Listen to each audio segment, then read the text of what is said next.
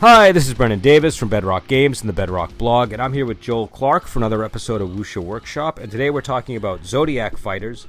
This is a 1978 film that stars Polly Shang Kwan, who also starred in the uh, 18 Bronzemen and in the the original Dragon Inn movie. And this movie, it's it's kind of an odd, sort of quirky film that's got a really light tone at times, and it's a little bit hammy, wouldn't you say, Joel? Would you say that hammy is a way to describe this movie?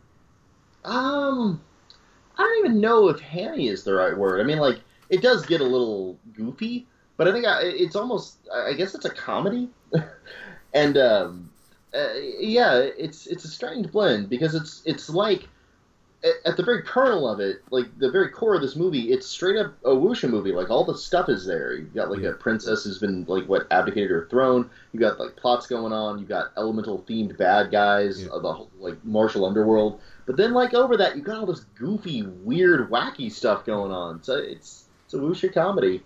And uh, and it's basically the basic storyline is uh, Polly Kwan plays a, a professional mourner, right? Who mm-hmm. Sort of through a series of things that feel like they're liberally drawn out of Louis Cha stories like Sword Stained with Royal Blood and Condor Heroes and uh, those kinds of uh, those kinds of advancements for getting a character to be uh, more and more powerful as the story goes on. She, what is it? She stumbles into a cave and she basically finds like a dead master, and because she buries his body, she, you know, you know, uh, she's able to get his treasure, which is this Heartbreak sword, and then she has to take it to Heartbreak Girl, and Heartbreak Girl takes her to a cave where there are all these like entrances to different. Uh, zodiac themed martial arts, and all of them have been explored except for the dragon. And because she has the Heartbreak sword, she's able to cut through the entrance and go in there for a year and train. And she goes from being this professional mourner who doesn't really know kung fu to being this magnificent dragon martial art practitioner.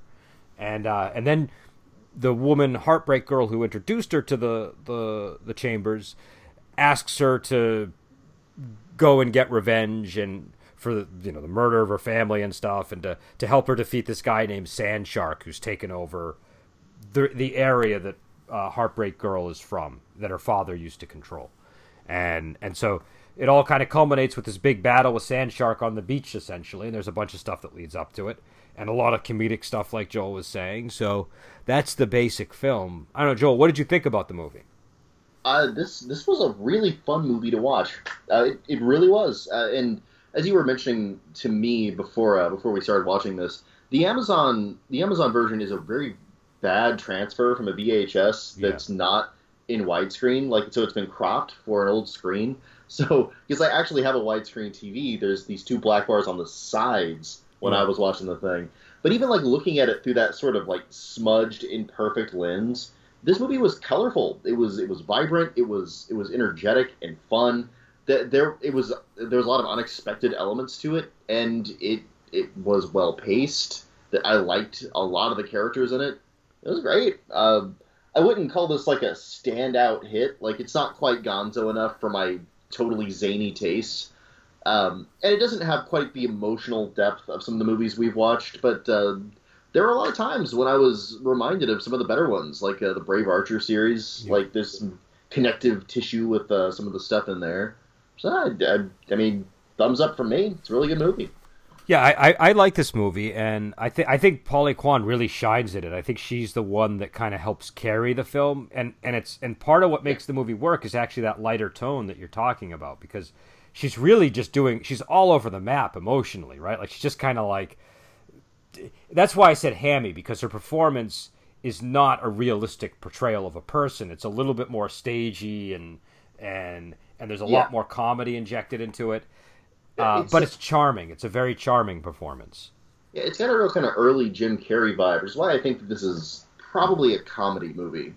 Like, because she's almost almost a clownish character, like you said, because she's she is theatrical. Yeah. And uh, but she's got like this like genuine vibrancy to everything she does. So even when she's like sad or mourning or going through some of those like, it, she even does like the refuse the call scene and everything And the whole thing, she has the same kind of energy that really just connects her through the whole movie. And yeah, yeah she, she does a lot of heavy lifting in this one. And I think also her her stature helps with that because because it's comedy. It's sort of like you know how like John Cleese was funny because he's so unbelievably tall and skinny. Do you know what I mean? Like that added to his humor. And she's so short, but she's so like she's present. Like yeah, she's got like a presence and she's kind of feisty and she's like there's like this it just it's it there's a lot of energy in everything she's doing and so it it really adds to the humor and uh and and, and you can kind of see that if you go back to Dragon Inn, you know, you can sort of see it there. You know what I mean? It's it's a that's a much more subdued performance because it's a King Hu movie. You know, it doesn't it doesn't quite get into the the zany, you know, stuff that this one does. But you can definitely see some of those personality traits in Dragon Inn, I think. Um, and and yeah, so um, so I don't know what what did you think of the bad guy? Let's start there. What did you think of the Sand Shark villain and his palanquin with the uh, the the shark heads that fired? I, I gotta tell you, I, I loved that that that palanquin. It was amazing because like I don't I didn't suspect it would go that far.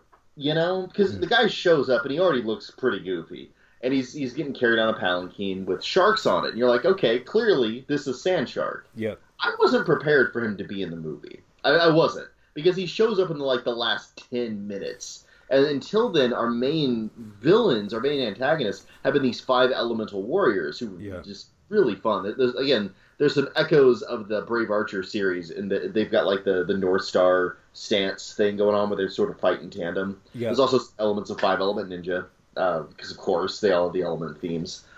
Uh, but but yeah, those those were our main bad guys for the whole movie, and they're just walking around these total badasses. And then they they finally get vanquished like ten minutes till the end of the movie, and I'm like, okay, they're gonna find a way to sort of put a bow on this. And and here comes Sand Shark with this with this shark palanquin, just strut like legit struts around the corner, and I was like, okay, movie, you're on. Yeah. Uh, the palanquin is amazing. Like first of all, it looks just unbelievably pimp. Second of all, it shoots out giant crab claws that are also like the hook shot from Zelda, and they just skewer people, and it's fantastic. And not only can it do that one time, it can do it like a dozen times before it runs out of claws and the shark mouths shoot off, and the sharks themselves themselves shoot off. Right? It's... It just keeps getting stupider. Yeah, because it's he shoots out the claws, and I was like, okay, so he's got some tricks in there. Then he shoots out shark mouths, eh, like bullets, and he runs out of those. So he's like, all right, time to pull out the big sharks. He hits a button, and the stupid toy sharks shoot out like it's an episode of the 60s Batman. Well, they're like the sharks are chasing people through the air along the beach. It's like they're they're going well beyond the what you would expect them to do from being fired from that platform. Stupid. Yeah. And like these these sound like motorcycles coming at them like burp. Yeah. Remember they were chasing the big guy? He's running from the but it was, uh, and that was Lo Lieh who played Sand Shark, by the way. So he's like a classic villain actor. Him? Oh my yeah. god! Oh wow, that makes it so much better for me, Brendan. I, I thought, see, when they get to the beach, my first thought was, oh yeah, this is definitely a low budget movie. You know, when the final, when you get a final beach fight, you know that like that's usually a sign that's like, they ran out of money. Yeah. yeah. like they're not doing it in a in a in a in a in a in a manor house or in a you know in like a really scenic sort of set. They're doing it on. They just went to the beach and you know everybody just kind of fought. At a set, but uh, these guys they they ran out of money. Well, yeah, well here's what's they, funny. They keep talking about the South, right? Like, like the guy took over the South, and then when they get to the South, it's like literally the beach. It's like they literally, like they just keep going until they get to the beach. Do you know what I mean? And That's real far south. Yeah. Exactly how much did he take over? Well, it, like, strip of coast. But what was cool is all of that fades away the moment the the the, the shark platform gets rolled into view. Do you know what I mean? Because then you're like, oh, this is awesome. Do you know what I mean? Like this is a this is a beach fight I want to see. You know. Um, I did um, want to see this. I didn't even know I wanted to see this beach fight. Then I saw I, it. Oh. I have a very specific personal reason for not generally liking beach fights, and it's because when I was a kid, I you know when I was I don't know I must have been like six or seven I started hearing about Bruce Lee and how amazing he was right and this was after he died so there was all this you know all the kids were talking about how he died and, and the and the stories they told about his death were all 100% not true um, but but it added to the mystery and and the interest. And so I was begging my mom to, you know, help me. I want to see Bruce Lee. I really need to see this Bruce Lee guy, ma. And and so one night my mom said that there was a Bruce Lee movie on TV, and I was all excited. And so I saw the movie. And number one, I got to say, the guy in this movie looks nothing like Bruce Lee. I don't know how this got marketed as a Bruce Lee movie. He looked oh, absolutely nothing like him. He had this really horrific mustache, and the final scene took place on a beach. And I and I don't think I've ever been able to find the movie since. Like I don't, I haven't. If I have, I I didn't recognize it because my memory is not accurate or something. But I just remember some guy being choked out with like a pair of nunchucks or something on the beach or some kind of garrote wire, and it was just not. It was not. Um. Uh. It was. It was not a Bruce Lee movie, and so ever since then, whenever I see a beach fight scene, I feel that same sense of disappointment that I felt when when I when I realized by the end of that film that I had not been watching a Bruce Lee movie. Um, so so yeah, so that's my that's my very specific reason for kind of having it in for beach fight scenes. But uh so let's talk oh go ahead. No, go ahead.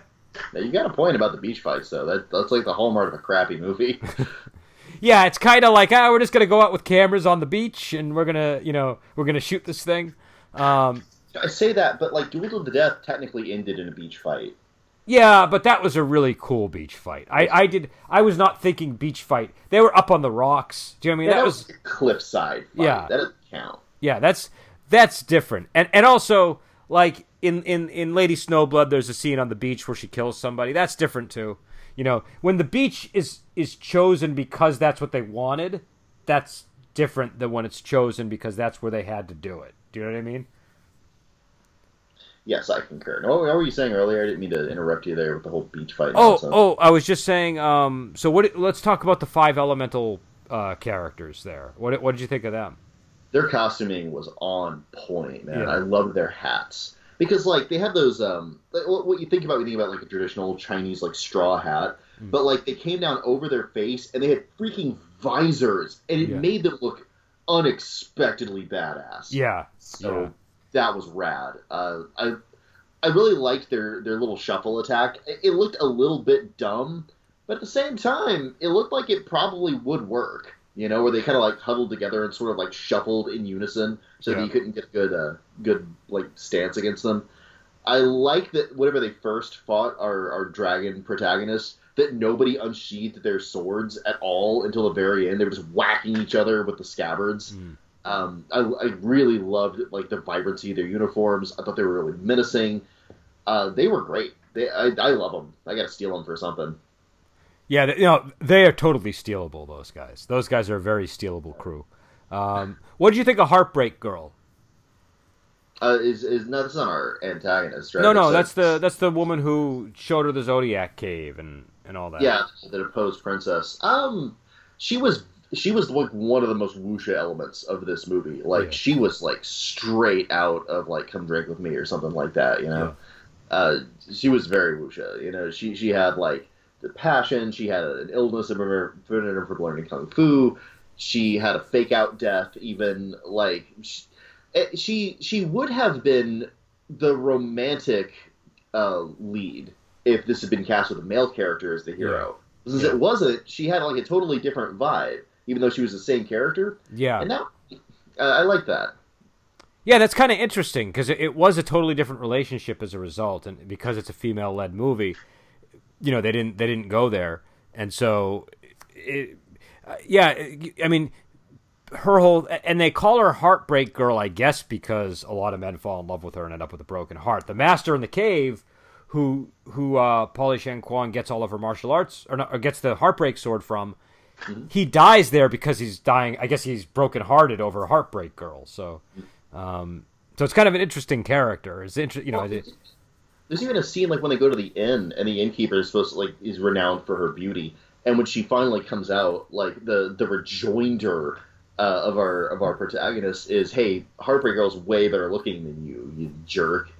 And uh, that was a great scene, by the way, too. That was a really great scene because so so the whole thing is the setup for this scene is you, first you see the guys at the table talking about this in and how wonderful the rooms are, how wonderful the wine and the food is, and how beautiful the hostess is, and how you know, and the and the and the, and the guys are being kind of naughty, and they're talking about how the moment you see this woman, I'll tell you, she's so sexy, you'll have all these thoughts, you know, you'll have all these dreams, and they just and they go on for a while about this, and then you see uh, Polly Kwan kind of bang her fist on the table, maybe a little bit drunk, and she says, I think this place is terrible. The food is bad, the wine is bad. And the hostess, and then the hostess chimes in, is like, Yes, what about me? And she starts walking down the stairs. And she's like, Well, really, you're not that great. You know, or you're not you're nothing special, basically.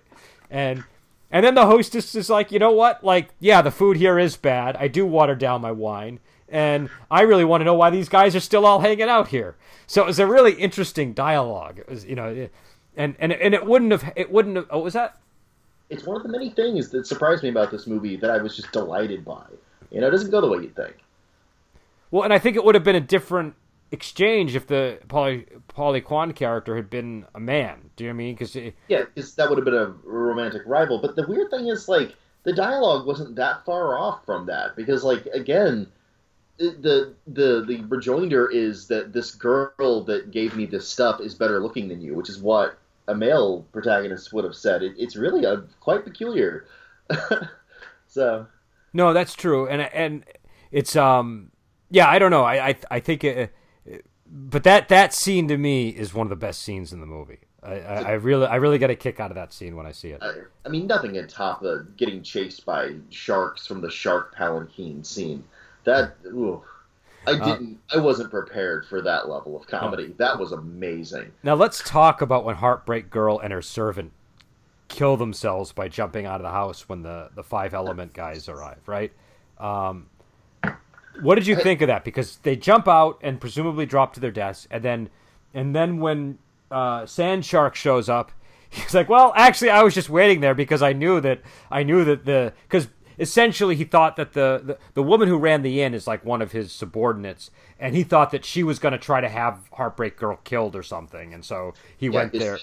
It huh? seems like the five element guys work for her or closely with her and that she can kind of control them a little bit. Yeah i think so, she i my sense was she's his subordinate and she kind of directs the five element guys. That was my impression yeah, it's kind of. And I, by the way, I love that. I, I love when there's weird tiers and relationships. That's like another wonderful thing about wuxia uh, structure is that you get to have these interesting relationships between these different like groups and characters.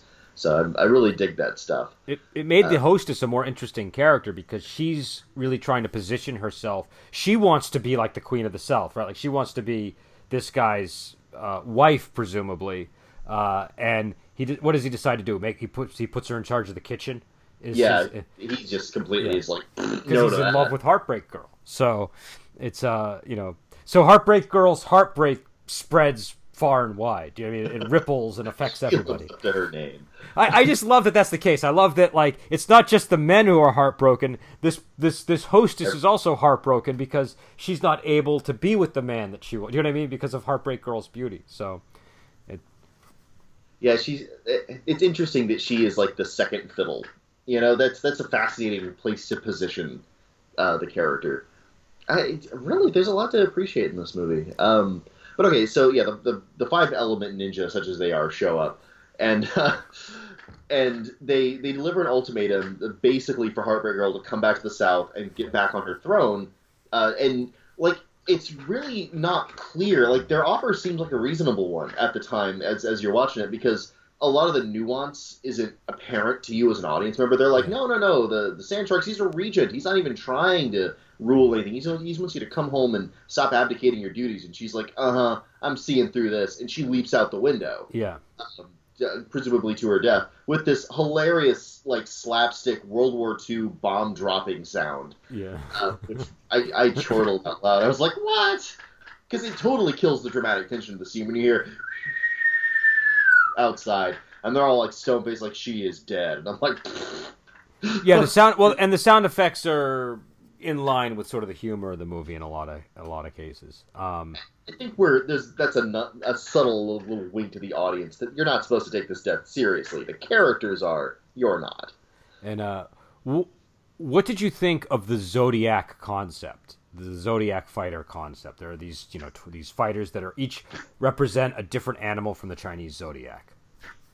Uh, it meant that there were 12 characters that they had to additionally rope into this movie with the five characters that were already bad guys and the entire completely full cast that was already there. It, it really was heavy lifting. It was a lot of casting.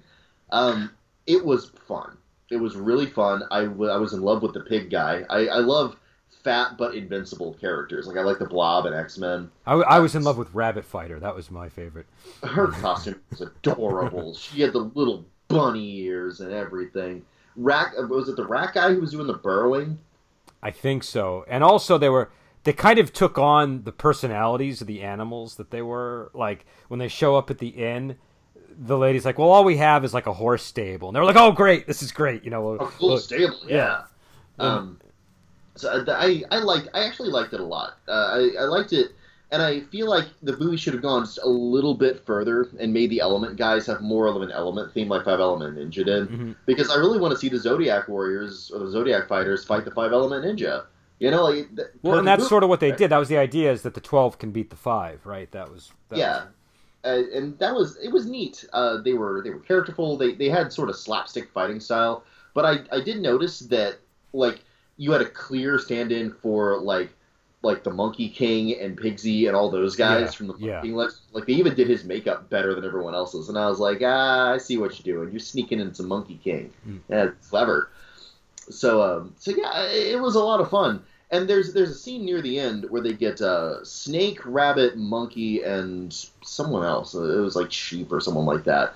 And uh, for some reason, they do this little like they do this little musical interlude. Uh, and the the girl, the, the bunny girl, puts I hate to call her a bunny girl, but I mean like that's what it is. She puts a reed flute to her lips and she starts blowing it, and a guitar starts playing, like an electric guitar, but like a '60s electric guitar, and it becomes this like psychobilly freak out kind of um, again it reminded me of the batman series from the 60s where they're just like everyone's dancing and partying and there's this this this like 1960s tune going on in the back. So the, that was a fun little high point of the movie. I again wasn't anticipating it but i liked it. What what uh what did you think of like the scholar character the guy who's reading fortunes um? It's fun. Another funny character. Because hmm. like at one point it, it, becomes apparent very quickly that he cannot fight, but he yeah. is reasonably well read and clever. So he's he's fun because he's present in like the whole movie, but he also sucks. Eh, but he's got like this. Oh my! It, I, he, I outwits, love... he outwits the five elements, right? Doesn't he? Doesn't he pretend to know kung fu at one point because he heard of a move, and and he's able to Im- imitate the stance with the help of two other guys, and so yeah, like and like yeah, because um, our dragon protagonist goes to fight them immediately, rushes off to the and at first, she's whooping their asses individually, and they all gang up and use their special attacks, and they start beating her up. And and so her friends are there with him, this the scholar they just kind of found, and they're like, "Oh, he's smart. We'll bring him along." And he's like, "Oh, I heard of a kung fu technique called the mounted three, beat the five on foot." And so he clambers on their shoulders, and they start charging at him, which looks ridiculous. But they take it seriously. They're like, "Oh shit, that's the mounted three. Let's get out of here!" And they just get out. And they drop him because they don't know what they're doing and and she gets up and she's really grateful. She's like, "Oh wow, thank you for saving me. You really would have you really would have killed them." And he's like, "What? No, I just heard of that. I don't know how to fight." And that was the moment I fell in love with the scholar character. I was like, "What a great character to put in this movie." So he, he's he's fantastic, really, and I love the way he's like constantly like, "Ah, I'm going to explain this now. Then I'll think about it and explain some more." There's something about his presence that is just magnetic, and it's yeah. so much fun. Yeah, he's a good character. Um, how do you feel like this? Have you seen Polly Kwan in any other movies, or is this your first Polly Kwan movie? Uh, I think this is my first one. I how, can't think of anything else I saw. How do you feel? Like, would you like to see more? Is this is this something where you keep, uh, keep name dropping? What was it? Dragon Inn is the one you keep talking about. Yeah, so Dragon Inn is a great movie. It is. It stars Polly Kwan it is not a Polly Kwan movie, if that makes sense. Do you know what I mean? It's a great movie in its own right, but it's sort of like if you see a movie with with uh with an actor who before they got really well known. Do you know what I mean? Oh um, yeah, we've seen some of those on this show even. She was um, in 18 Bronzemen. Um, there's a bunch. They have a bunch of her movies up on Prime right now, I believe. Uh, Yeah, it's sort of a Polly Kwan movie because, like, I, I sort of like her the same way I like Adam West, where, like, I, I never felt like Adam West was a joke because when I was a kid, Adam West was Batman. You know, like before, uh, uh, before the Tim Burton Batman movie, that was Batman. Like, Yeah. Adam West was synonymous with him, and I never felt like he was stupid. You know, what I mean, he, the the show was really colorful and like obviously made for little kids, but like, well, it was I- intentionally campy too. That was that stuff was intentional in the super in the right in the, even in the 60s like Yeah. they knew they were being campy like Yeah. it was there was a bunch of winks to the Yeah. audience there because it's it's just part of the charm of the show but like adam west like, he really pulled it off and he was a great lead and he was like charismatic he was a good actor and so like I sort of like her in that same way, where like I don't feel like she was ever a joke in this. I just feel like she had the energy to be in the middle of a comedy and not tell a single joke and still be like a fun, fascinating part of the movie. Yeah, So- she re- she really shines in a movie like this. She really like just has that that there's something very magnetic about her, and I feel like this is a because this is obviously a low budget movie. This is not, you know, this is not a big budget film, and uh, I think a lot of actors might they might not enjoy themselves the way that she seemed to be enjoying herself. Do you know I mean she she seemed genuinely to be invested in, in, in playing this part and playing it the way that the tone of the film called for and it just worked and so and and and and it and so I and, and she's got a lot like she's very good physical performer do you know what I mean she's got that Yeah. So And- which I think is why you mentioned Jim Carrey probably yeah, it's it's not just presence. Like she's got a lot of just like energy in her movements, and just Yeah. like the way she takes over a stage is impressive. And yeah, uh, in a movie like this, this is a very low budget movie, and that means she is either like indefatigably enthusiastic, which is really like charming in its own right, or unfailingly professional, which is impressive in its own right. So, or some mix of the two. What what did you feel about the martial arts performances in this movie? How did you feel about the the, the kung fu and the fighting? Mm, let me see. Some of it was actually really good. Um, like it's I not really, realistic. It's not it's not at all realistic the the fighting in this movie. uh, but I mean, I don't really come to magical kung fu movies for realism, so I, I'm okay if it gets a little zany. And this this was a lot zany, but I mean, like, I did feel that it sort of lacked stakes, kind of like you would feel in a comedy movie where there's not really like a dramatic tension Yeah. to it at all. So there is that. But as far as like like pulling it off and being entertaining fight scenes, like there were the the brawl on the beach was really fun to watch. Um, the the fight between her and the the five element ninja guys, that was a really good fight. I mean, it was well acted. It was believable. Uh, again, it was a little kooky because Yeah. she's like wearing the Green Ranger outfit, basically. I thought that that outfit I thought was really great though. I liked that the Zodiac fighters all had outfits to match their animal. I thought that Yeah, was kind of cool, and it was and it was it, it was definitely an ahistorical type of outfitry. You know, like uh, this this was they were really going for we want to make a cool dragon outfit, and that's what they got. And uh, but what looked good was when the, when she was in that outfit doing the form, right? She's doing the the kung fu form, and it, number one, it looks like she really knows what she's doing. But number two, the it, it just looked cool in that particular, you know, like in the in the and the same thing with the other ones. Like, and you see the snake, and and you see the you know like all like all the other animals doing their thing, and it kind of matches what they're doing. But uh, and there was also a scene in there where she was doing the form, but she was just learning, so she's like grabbing her own head and stuff, and it, it's just like really funny, you know. Um, yeah, it's a it's a really great like it's a really great way to sort of comedically have the character progress with their martial arts, and I think so. On her bio, it always says that she's um that she's she's like a black belt in like three different martial arts or something. But but again, it's like on this is like I don't know how accurate this is because I've I've tried to look that up. I've tried to find out more, and I haven't been able to get confirmation. I've just found it in various online uh, bios whenever I've you know looked her up, and How, how many it, martial arts questions? You're a lot more knowledgeable about this particular thing than me. Like, how common is like how ubiquitous is the whole belt ranking system? I thought that was really specific to certain kinds of martial arts. Is that like every martial art does that? no, I mean I, when I did Muay Thai, they didn't have belts. Yeah, I mean, like I don't, and like the the the the, the styles they were using are actual. Like some of them are actual styles, uh, like martial arts styles, um, and I don't.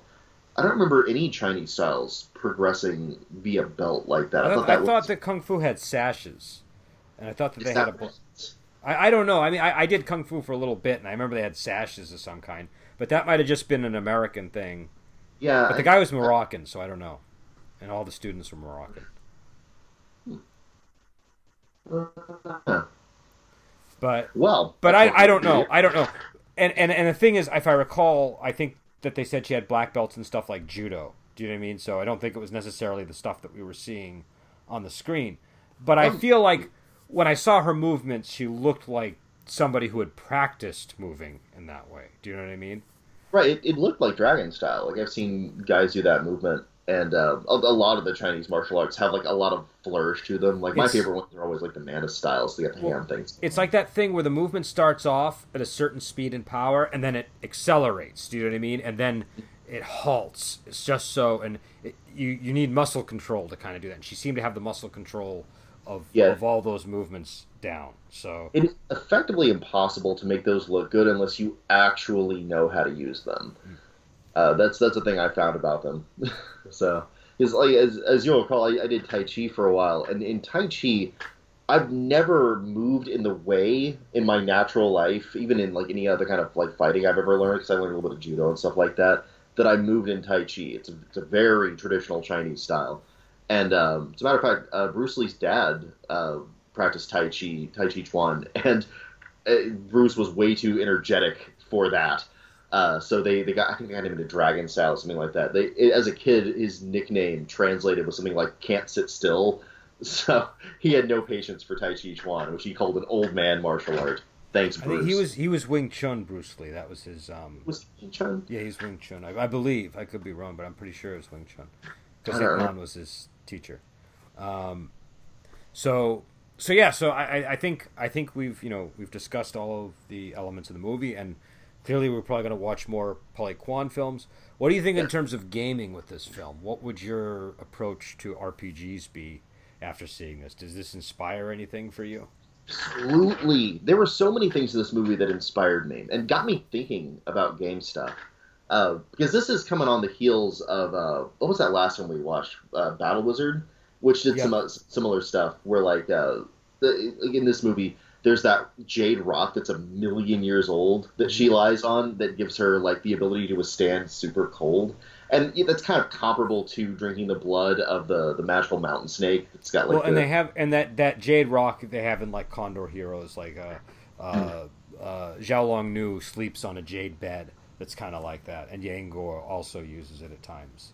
Um, I, I because and I was thinking about this uh, directly after watching the movie. I was like, I really do. One of the things I love about wuxia as a genre and as, as gaming is I love whenever characters practice a form and learn a form or go to a master and they get a new move and that makes them better and more powerful. Like I like that their training and their hard work progresses them. Yeah. You know, that's that's neat. It's not just, oh, I got this much gold or I killed this many monsters. It's no, I put in the time to get better and now I'm better. And I like Yeah. that. But I also like the bullshit Chinese voodoo magic where you drink the blood of a snake and you're Superman. Mhm. So I can like two things. So, so I like the Jade Rock in the same way Yeah. uh, that I like the, as it is I- bullshit voodoo stuff. I do like having stuff like that in games. I guess the question is how do you implement it? Because obviously, you have Okay. these things that can accelerate, you know, can cause a character to have a leap in power.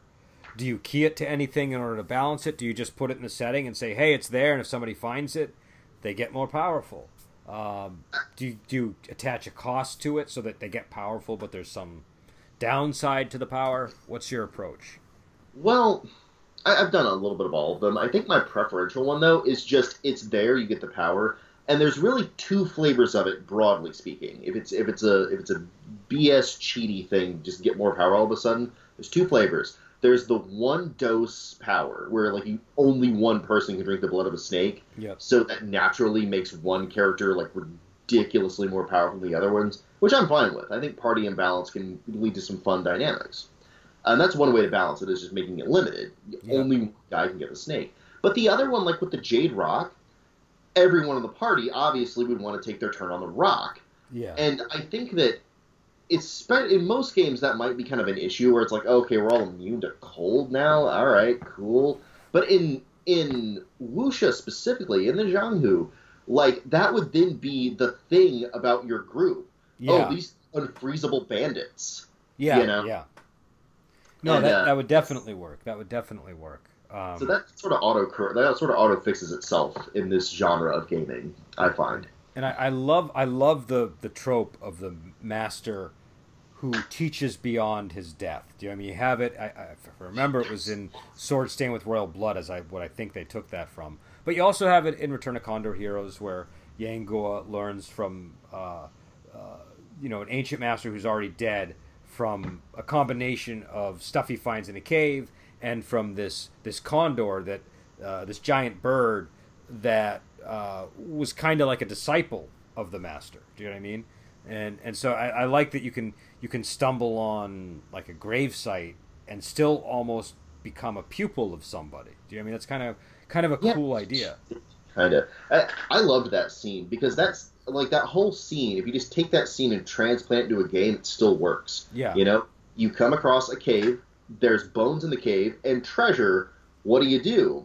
And like, Uh, her reaction is uncommon. It's not like, oh, I'm going to take the treasure and get the heck out of here. There's probably a trap. The treasure is the trap. I'm going to bury this guy. Oh, well, you find the magic freaking dagger that Yep. can cut through rocks. Which, by the way, that is the like the most subtle and awesome magic item. It's just an indestructible little knife that can cut through boulders. I'm sold. and I it's and it. it's what and it's what makes her worthy of learning dragon style. So it's nice that it keys up that way with it. It lines up with that that way. And I love that it was tied to this kind of like virtue of benevolence. You know, oh, you had some propriety. You're worthy of the sword. Yeah. That's cool. Like he, the the master was clever enough, and the movie was clever enough to program in the need to just demonstrate Well- the virtue before you got the sword. Well, they did. I think they did take it from Sword Stained with Royal Blood, if I recall. So it's it's uh you know, There but it's a, but it's a good thing to take. What was that? There was cleverness somewhere down the line. So, somewhere down the pike, somebody was clever. Somebody was clever. Louis Cha was clever. Um, We didn't need to know that. We know was just clever, but No, but I think it's it's it's it's it's it's use it's it's one of the the shared universe aspect of these movies is what makes them so cool sometimes. Yeah. And their ability to just take you know these elements from different stories is something that it they're sort of they're it works. Do you know what I mean? It it it, it, it works. I, I, I love that the treasure is poisoned, right? That the treasure is is is is is there to just weed out the unworthy disciples. You know, it's there's something there's something I don't I still don't know how I feel about it. Like is it is this is this a really righteous master who's just really stern and traditional or is he kind of a bad guy because he's po you know, just who's not going to try to take some treasure, right? Like it's it's, it's a nat- natural impulse. So yeah. So there, there was some element of ruthlessness to him that uh, made made him even interesting in death. Because we never get to know the guy. He's just a pile of bones when we inter- get introduced to him, and it's, he's it's he's a real character in the movie. It's amazing. No, it's very fascinating. I'm, and I'm always sort of struck by how, because I imagine him being this really sort of stern badass, right? Like I picture him being, you know, like, like almost like a, uh, kind of guy. yeah, yeah, like Pai Mei almost. And and I, I, I feel like it's interesting that he dies of a broken heart because of Heartbreak Girl. Like that's sort of an odd way for a character like that to to end up. Do you know what I mean? That he's he's sort of wounded and broken hearted. You know Oh, that's weird. what? It is weird to think of Pai Mei falling in love so much he dies. from- Yeah, yeah, like yeah, that's that's quite a contrast. you know, and, and maybe I just don't have a handle on this guy. Maybe I'm misreading him, but but he just seems like a real sort of like I don't know. He kind of does what he wants type guy. Do you know what I mean? He kind of does things the right way. He doesn't he doesn't bend. You know, He- Uh, Yeah, he's got a very kind of Confucian set of virtues where he's Hmm. totally uncompromising. yeah. Ah, man, that's cool. Like I like him even more now. He's still just a skeleton. What about? I also thought that the zodiac concept was cool. Like again, that's something that it would be a little. I don't know how you would get that going in a game because you don't want to really force that on the players. No, Um, I I wouldn't. I, I mean, I might have the cave, uh, where like you could only choose one of the twelve, maybe, Yeah. and that way, like every player gets twelve choices of what kind of cool kung fu they want. I might do that. It's a real gameable concept. Here, here's what you do: you do like a sandbox game, right? And you start the players out not as martial heroes; they're just kind of like her, like the professional mourner character at the beginning. She just she's not a martial hero yet. Players aren't martial hero yet. You populate different possibilities in the sandbox for developing martial arts. And the Zodiac thing might be one of them. Maybe the players go for it, maybe they don't. But it's an interesting path that they could potentially take. And you might have other paths sort of spread out, um, you know, across the setting. Uh, you know, where they could and the and the and the cool thing about it is you're kind of giving the players the ability to explore and then pick their destiny almost. Do you know what I mean? Because I Yeah. feel like if the players do pick that zodiac thing, it's going to be so much cooler to them. Do you know what I mean? Yes. Um, it there, there's for a long time. Uh, what has passed for like wuxi gaming in in Western circles has been a lot of build systems. Like Exalted is very much a build system where you've got a lot of powers at the beginning. There's a lot of games that, that kind of expect you to build your character. But I think that the character, the, the martial arts and the cool powers that you win out of the setting by exploring it, interacting with it, and entangling yourself with it, my feeling is that those are the ones that the players really love. Yeah. So that, uh, since I'm kind of the opposite of Kevin Siembieda, where he always like his his whole thing is you need to make your character for three hours, then you'll truly love it. And for me, I'm like, nah, take five minutes to make your character, and then you play it. And every time you get something from a session, you'll you'll love it.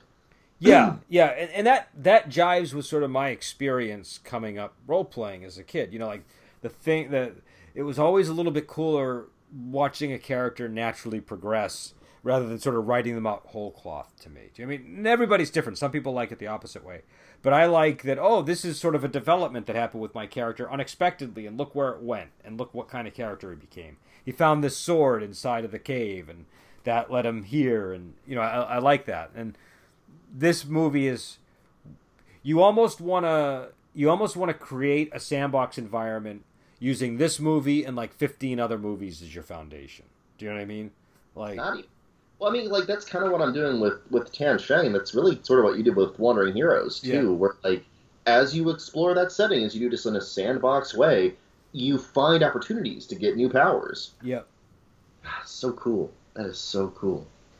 Just taking a moment to enjoy how cool that is. So proud of us. Good job, us. well you know we'll we'll the um so yeah so any, any other game material in there that you think's worth uh worth exploring Oh man, um, I like I like that the bad guys were a group of bad guys uh, that had individual like capability and then had like a, a group power that they had. yeah That's I, I've kind of dipped my toe into that a little bit uh, design wise because it sort of makes the five smaller bad guys into one big bad guy. And depending Yeah. on how well your uh, how modular your mechanics are, how much they can kind of interlink, you really can do that. Like, and I've got like uh, battle groups in my game where like you can take five dudes and just make one big dude out of them, and Yeah. like, you, could, you could even say like, okay, they have this one power they can use if they're all together, and uh, you could use it for that, and again, you could use it for uh, the the North Star uh, spell, whatever that was, in uh, in Brave Archer, the with the the Tao, the Taoist did. So, I, I that's that's gameable. That's really gameable. Um, I was thinking when I was seeing all the, the different Zodiac fighters that each one of them had uh, what, uh, let me see, what was it called? A certain kind of like imbalance in them. Like I think they called them chi imbalances back in Legends of the Wulin, where if you developed like certain kinds of kung fu, they would kind of turn you into a monster or a freak yep and um, I, I love that. I, I think that's neat. So I think that there, there's some there's something there you can tap into and make some nifty stuff happen. Uh, let me see. There, there's just a lot that you can turn into this.